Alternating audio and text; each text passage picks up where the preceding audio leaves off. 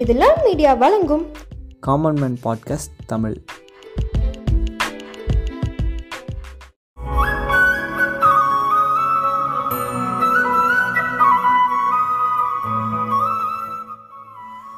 பெத்த மனம் பித்து பிள்ளை மனம் கல்லுன்னு பழமொழி ஒன்றுண்டு.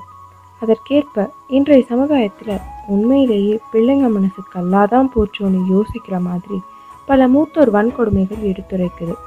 ஆனால் அவங்கள பாதுகாக்கிற பிள்ளைங்களும் இருக்காங்க. அப்படி பார்த்தா மூத்தோர் வன்கொடுமை ஒரு விவாதத்திற்குரிய தலைப்பே. காமன் மேன் போட்காஸ்ட் தமிழுக்காக ஸ்ரீ விஷாலினி. தாயிற் சிறந்த கோவிலும் இல்லை தந்தை சொல்மிக்க மந்திரம் இல்லைங்கிற பழமொழி ஏற்ற மாதிரி இருக்கிற பிள்ளைங்களை பார்க்கறது ரொம்பவே சொற்பமாகிடுச்சு.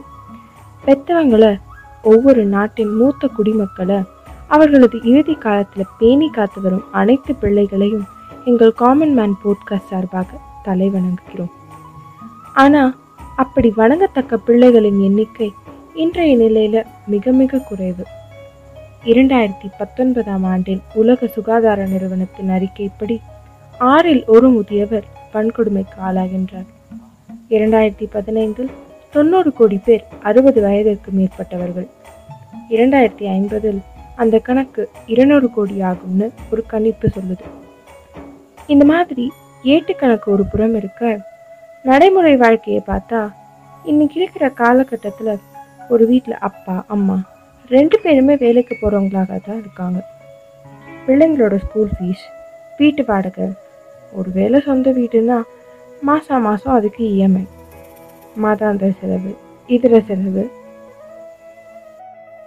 இது போக பசங்க கேட்டால் வெளியே கூட்டிகிட்டு போய் கேளிக்கைக்கான செலவுகள் இதெல்லாம் தான் அதுக்கு காரணம்.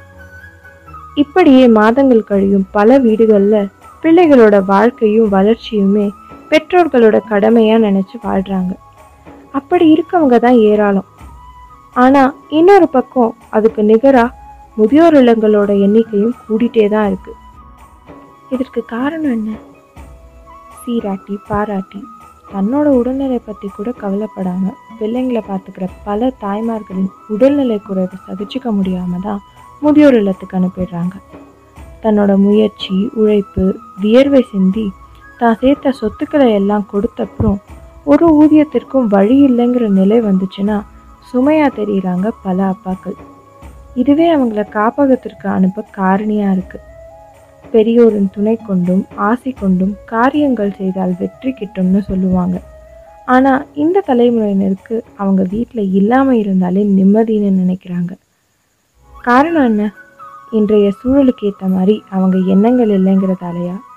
இல்லை சும்மா நொய்யி நொய்யின்னு ஏதாவது சொல்லிகிட்டே இருக்காங்கங்கிறதாலையா? ஆனால் அதுக்காக என்னெல்லாம் பண்ண துணிஞ்சிட்டோம்? சரியாக உணவு கொடுக்காம கொடுமைப்படுத்துறது வன் சொற்கள் கூறி அவங்கள மனதளவில் துன்புறுத்துறது உடல்நிலை சரியில்லைன்னா தக்க மருத்துவம் தராமல் இருக்கிறது. இது எல்லாத்துக்கும் மேலே ஒரு சில இடங்களில் தலை கூத்தல். அதாவது பாரமாக கருதப்படுற முதியவர்களை உறவினர்களாகவோ இல்லை அவங்களோட அனுமதியோட கொலை செய்கிற வழக்கம்.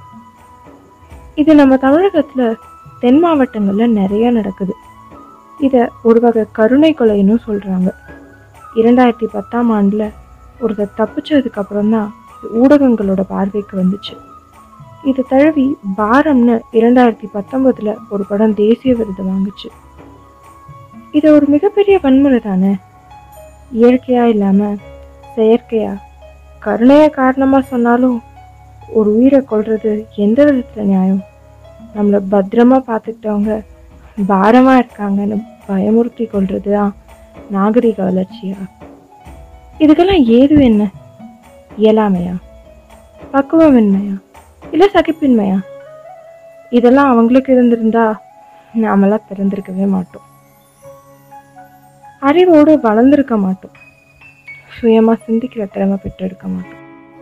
ஒருவேளை அது அவங்க கடமைன்னு சொன்னீங்கன்னா அவங்கள பாதுகாக்கிறதும் நம்ம கடமை தானே சிந்திச்சு பாருங்க. மூத்தோர் வன்கொடுமையை தடுப்போம்.